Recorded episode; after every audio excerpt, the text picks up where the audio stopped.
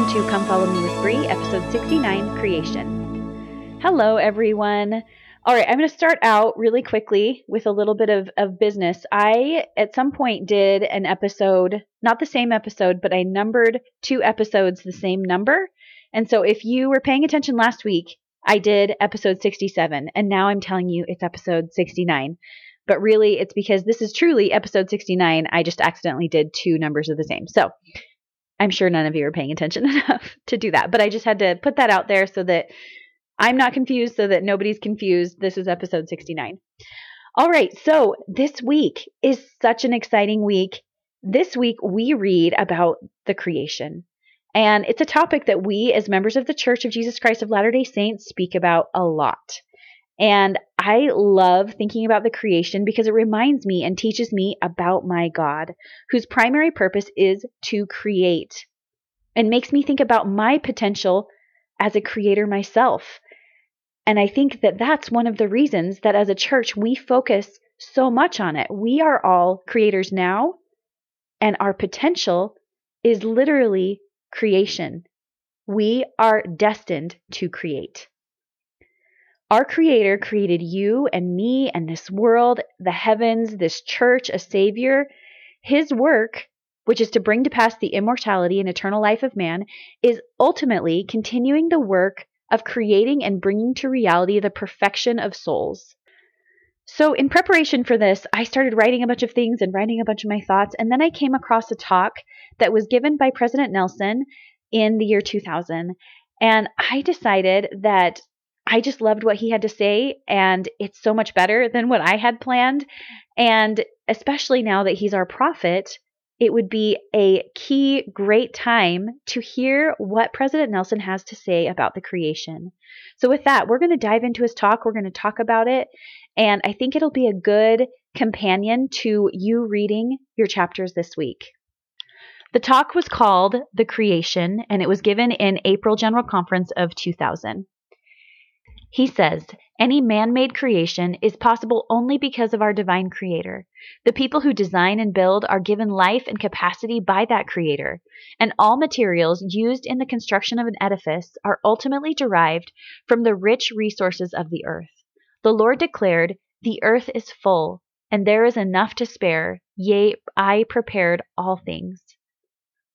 Isn't it cool that the Lord made the earth equipped with all of the things that we would need, including our own bodies and our own brains, but then also all of the rich resources of the earth so that we could create.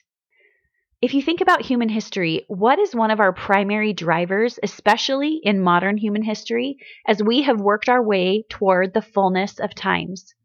We are creators. And depression often ensues when we see a lack of creativity in our life. Now, creativity just doesn't need to just mean art, although that is certainly a beautiful product of creativity. For me, I've seen my own creativity go in different directions at different times in my life. I've always loved to write, not necessarily in school, but for enjoyment. In fact, I have a few things that I wrote in high school that I now find very embarrassing.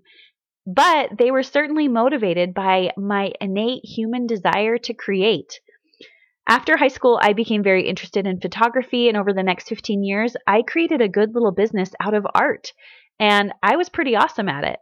And this just this last year or so, I'm taking a break from taking clients, and pretty much immediately, as soon as I kind of decided to step back from that a little bit, I decided to do this podcast as a creative outlet. It wasn't really something that I intentionally decided to do because I knew I needed a creative outlet. It's just something that came naturally from my desire to create. And everything that you and I create, whether it's artistic, business, creating your home atmosphere, cooking, music, relationships, fashion, home decor, pursuing knowledge, beautiful routines, a career, I don't know, there's so many things. I could keep going on forever. All of those things are made possible because of our God. President Nelson continues, he says, It is difficult for mortal minds to comprehend the majesty of the creation it is much easier for us to think about good things to eat or fun things to do. But I would like to stretch our minds to think of things beyond our easy grasp. I love his observation here. It is much easier for us to think about good things to eat or fun things to do. I think we just got called out. I would agree with that. but think of that as an invitation for this week as you read the chapters that we've been assigned. This week is an invitation to stretch your mind to think of things beyond our easy grasp. So, really let your mind light up as you hear this next part from President Nelson. The creation of man and woman was wondrous and great. So was the creation of the earth as their mortal dwelling place. The entire creation was planned by God. A council in heaven was once convened in which we participated. There, our Heavenly Father announced His divine plan. It is also called the plan of happiness, the plan of salvation, the plan of redemption, the plan of restoration, the plan of mercy, the plan of deliverance, and the everlasting gospel. The purpose of the plan is to provide opportunity for the spirit children of God to progress toward an eternal exaltation. Isn't it interesting to think that there was a point at which God was planning all of this? Think about the fact that we call the meeting in heaven a council. It wasn't just where he declared it to us as as a command wherein we just didn't have a choice. It was a council. He continues, the plan required the creation, and that in turn required both the fall and the atonement. These are the three fundamental components of the plan. The creation of a paradisical planet came from God. So, paradisical, just so that we're all on the same page, means an idyllic planet. So, a perfect planet came from God. Mortality and death came into the world through the fall of Adam. Immortality and the possibility of eternal life were provided by the atonement of Jesus Christ. The creation, the fall, and the atonement were planned long before the actual work of the creation began. Do you guys ever think about the earth as this observable project. Like, I know that this isn't really how it is, but I just imagine that we're in this like like bubble or display and that we can be observed. We live here. We can't remember before, nor can we see what is to come like God can. So to us, this is our world. This is what absorbs our attention through help with the Spirit, we are able to have some grasp on the fact that our existence is bigger than this world. But because our perspective doesn't extend before or after mortality, it's hard to think of Earth as a limited piece of our puzzle. Even though, in theory, through the Spirit, we kind of know that, but it's just, you know what I mean? It's just hard to really grasp that. But even though we don't fully understand, we do have access to the Holy Ghost, and the Holy Ghost testifies of truth. And that testimony, that witness of truth can be stronger than any of our senses. We can feel in our spirits and in our hearts that this earth isn't all that there is, even though we don't understand it. The plan is bigger than the here and now.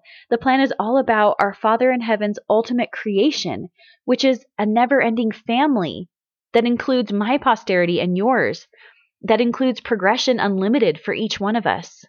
And it just makes me think about how much Heavenly Father loves us and how we really are His children and He cares about what happens to us. And with that in mind, listen to this cool experience that President Nelson recounts. He says, While visiting the British Museum in London one day, I read the most unusual book. It is not scripture, it is an English translation of an ancient Egyptian manuscript. From it, I quote a dialogue between the Father and the Son, referring to his father Jehovah, the premortal Lord says, He took the clay from the hand of an angel, and made Adam according to our image and likeness, and he left him lying for forty days and forty nights without putting breath into him. And he heaved sighs over him daily, saying, If I put breath into this man, he must suffer many pains. And I, Jehovah, said unto my father, Put breath into him. I will be an advocate for him. And my father said unto me, If I put breath into him, my beloved son, thou wilt be obliged to go down into the world and suffer many pains for him, before thou shalt have redeemed him, and made him come back to his primal state. And I said unto my father, Put breath into him, I will be his advocate, and I will go down into the world and will fulfill thy command. Although this text is not scripture, it reaffirms scriptures that teach of the deep and compassionate love of the Father for the Son. and of the Son for us, attesting that Jesus volunteered willingly to be our Savior and Redeemer. Isn't that beautiful? I, I almost wish it was Scripture. Next, he continues The Lord declared, This is my work and my glory, to bring to pass the immortality and eternal life of man. He who, under the direction of the Father, had created the earth, subsequently came into mortality to do the will of his Father and to fulfill all prophecies of the atonement. His atonement would redeem every soul from the penalties of personal transgression on conditions that he set. President Nelson next tells us about the phases of the creation, and he just describes them so beautifully. He says, Each phase of the creation was well planned before it was accomplished. Scripture tells us that the Lord created all things spiritually before they were created naturally upon the face of the earth. The physical creation itself was staged through ordered periods of time. In Genesis and Moses, those periods are called days, but in the book of Abraham, each period is referred to as a time. Whether termed a day, a time, or an age, each phase was a period between two identifiable events, a division of eternity. Period 1 included the creation of atmospheric heavens and physical earth, culminating in the emergence of light from darkness. In period 2, the waters were divided between the surface of the earth and its atmospheric heavens. Provision was made for clouds and rain to give life to all that would later dwell upon the earth. In period 3, plant life began. The earth was organized to bring forth grass, herbs, trees, and vegetation, each growing from its own seed. Period 4 was a time of further development. Lights in the expanse of heaven were organized so that there could be seasons and other means of measuring time. During this period, the sun, the moon, the stars, and the earth were placed in the proper relationship to one another. The sun, with its vast stores of hydrogen, was to serve as a giant furnace to provide light and heat for the earth and life upon it. In period 5, fish, fowl, and every living creature were added. They were made fruitful and able to multiply, in the sea and on the earth, each after its own kind. In the sixth period, creation of life continued. The beasts of the earth were made after their kind, cattle after their kind, and everything which creepeth upon the earth, again after its own kind. Then the Lord counseled together and said, Let us go down and form man in our image, after our likeness. So the gods went down to organize man in their own image. In the image of the gods to form they him, male and female to form they them. Thus Adam and Eve were formed. And they were blessed to be fruitful and multiply and replenish the earth and subdue it, and have dominion over the fish of the sea and over the fowl of the air and over every living thing that moveth upon the earth. The seventh period was designated as a time of rest. Isn't that such an amazing description that President Nelson gives us of the creation? I love thinking about how the Lord uses science as his toolbox. Do we think that science and the Lord are separate? No, I absolutely don't believe that. The Lord understands infinitely more about science than our wisest scientists. Does that put the Lord in the category of scientist? The definition of a scientist is a person who is studying or has expert knowledge of one or more of the natural or physical sciences.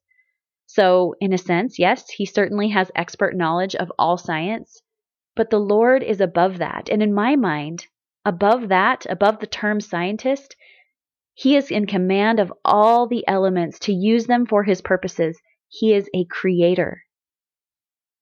President Nelson continues the creation testifies of a creator. I testify that earth and all life upon it are of divine origin. The creation did not happen by chance. It did not come ex nihilo, which means out of nothing. And human minds and hands able to build buildings or create computers are not accidental. It is God who made us, and not we ourselves. We are his people. The creation itself testifies of a creator. We cannot disregard the divine in the creation. Without our grateful awareness of God's hands in the creation, we would be just as oblivious to our provider as we are goldfish swimming in a bowl.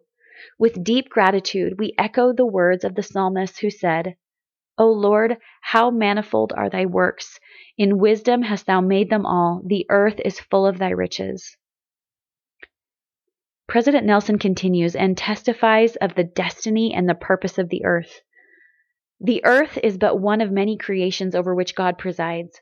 Worlds without number have I created, he said, and I also created them for mine own purposes, and by the Son I created them, which is mine only begotten. Grand as it is, planet Earth is part of something even grander, that great plan of God. Simply summarized, the earth was created that families might be. Scripture explains that a husband and wife shall be of one flesh, and all this that the earth might answer the end of its creation. And as part of the planned destiny of the earth, and its inhabitants. Here our kindred dead are also to be redeemed. Families are to be sealed together for eternity. A welding link is to be forged between fathers and the children. In our time, a whole, complete, and perfect union of all dispensations, keys, and powers is to be welded together. For these sacred purposes, holy temples now dot the earth. This goes back to what we've talked about on this podcast many times before. Families are central to the Creator's plan for the eternal destiny of His children. It is all about families. It is about linking us together forever.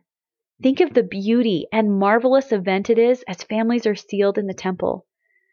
I certainly don't think that my 19 year old self realized the eternal significance of the day that I married my husband. When I had my first baby, I don't think I really thought about the eternal significance of the fact that she was born under that covenant. I don't think I really even understand the eternal significance of it right now. This is all so big and so grand and so magnificently perfect.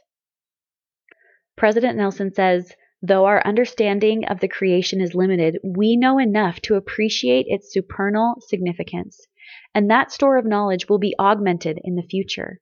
Scripture declares, In that day when the Lord shall come again, he shall reveal all things, things which have passed, and hidden things which no man knew, things of the earth by which it was made, and the purpose and the end thereof. Things most precious, things that are above and things that are beneath, things that are in the earth and upon the earth and in heaven. Yes, further light and knowledge will come. The Lord said, If there be bounds set to the heavens, or to the seas, or to the dry land, to the sun, the moon, and the stars, all the times of their revolutions, all the appointed days, months, and years, and all their glories, laws, and set times shall be revealed in the days of the dispensation of the fullness of times. Eventually, the earth will be renewed and receive its paradisical glory. At the second coming of the Lord, the earth will be changed once again. It will be returned to its paradisical state and be made new. There will be a new heaven and a new earth. So, even though we don't understand right now, we have been promised that we will in the future. And in part, the future is here. I know, at least for me, I am understanding more and more every day the significance of all of this. And though we don't know exactly when the Lord is going to come again, we will all be there whether that be in this lifetime of ours or in the next, we will be there and we will get to have further light and knowledge. It says, In that day when the Lord shall come again, he shall reveal all things. I want to end with President Nelson's closing thought. He says, Meanwhile, brothers and sisters, we should understand our significant responsibilities. Both the creations of God and the creations of man teach us the importance of each component. Do you think that the absence of one piece of granite from the face of this building would be noticed? Of course it would. So it is with each son or daughter of God. We cannot let the head say unto the feet that it has no need of the feet, for without the feet, how shall the body be able to stand? Just as the body has need of every member, so the family has need of every member. All members of a family are to be linked, sealed, and edified together that the system may be kept perfect. The creation, great as it is, is not an end in itself, but it is a means to an end. We come to the earth for a brief period of time, endure our tests and trials, and prepare to move onward and upward to a glorious homecoming. Our thoughts and deeds while here will surely be more purposeful if we understand God's plan and are thankful for and obedient to his commandments. As beneficiaries of the divine creation, what shall we do? We should care for the earth, be wise stewards over it, and preserve it for future generations. And we are to love and care for one another.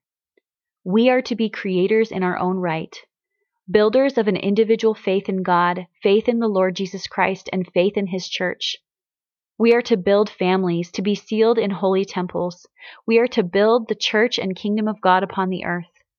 We are to prepare for our own divine destiny, glory, immortality, and eternal lives. These supernal blessings can all be ours through our faithfulness. I testify that God lives. Jesus is the Christ and Creator. He is Lord over all the earth. He has established His church in these latter days to accomplish His divine purposes. And I say these things in the name of Jesus Christ